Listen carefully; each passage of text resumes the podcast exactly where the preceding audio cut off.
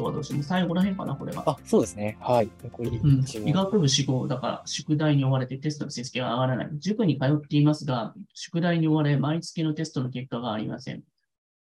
無事、志望校に合格し、その先の娘の言われる医学部に。うん。まあ理想ですからね。うん。うん。宿題に追われてる現実と医学部に入れるかっていうところのし、なんかそのリンクがしづらいじゃないですか。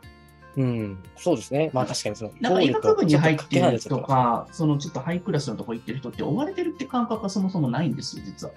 そうですよね。なんかその、授業中に今消化してしまって、ただ余裕がある状態っていうかだし、なんか楽しくてどんどんどんどんやりたくなってるっていう状態で、強制じゃなくて、自分で自主的に勉強を追ってる側だと思うんですよ、多分。うんまあ、その中で自分で葛藤して、まあもちろん難しい問題出てくると思うんですけど、はい。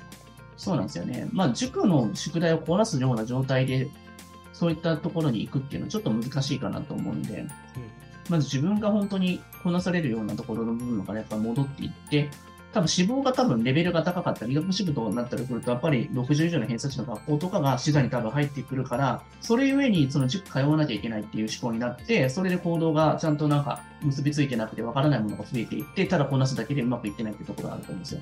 スモールステップですよそう、にスモールステップですよ。自分より少しちょっとやって届きそうだなっていうところを目指してやっていきながら、あこれでもできた。私でもこんな、そしたら目指してまだいけるかなみたいな感じで徐々に徐々にいった方がいいんですよ。うんうん。入ることを願っていますっていうところのお母さんのその視点が見えない圧力的な部分になってるかもしれないから、ど。うん。だから医学部って楽しそうだけれども、まあなんかそれに行けるためのなんか準備としてちょっと少しずつやっていこうねっていうところで、まあ今届きそうなところからスモールステップでやっていって、最終的に医学部に入れたらいいだけの話なんで、うん。そうですね。だからなんかそうなんですよ。今こなせれるべき勉強と医学部志望ってところが、多分すごくその距離が遠すぎると、もうちょっと頑張んなきゃ頑張んなきゃになるんですけど、意外と頑張りすぎない方が点数って上がりますからね。ああ、まあ確かに自然と上がっていたってそう、その頑張りすぎないっていうのは怠けてるとかじゃなくて、自分が解けるべき問題をちゃんと見つけれるかどうかっていうことですよ。なるほど頑張りすぎないっていうことは。うん。そうですよね。自分が解ける範囲を解いてるときってそんなにきつい感じしないです。ないんですよ。だから頑張ってる時っていうのが、なんか自分が明らかに単価むちゃくちゃ難しい、なんかレベルの高いところ解けたことが頑張ってると思ってる人結構中受でも多いんですけど、違うんですよ。中学受験の勉強って意外と自分が完璧にできそうなところを増やしていった方が点数つながるからね。うん。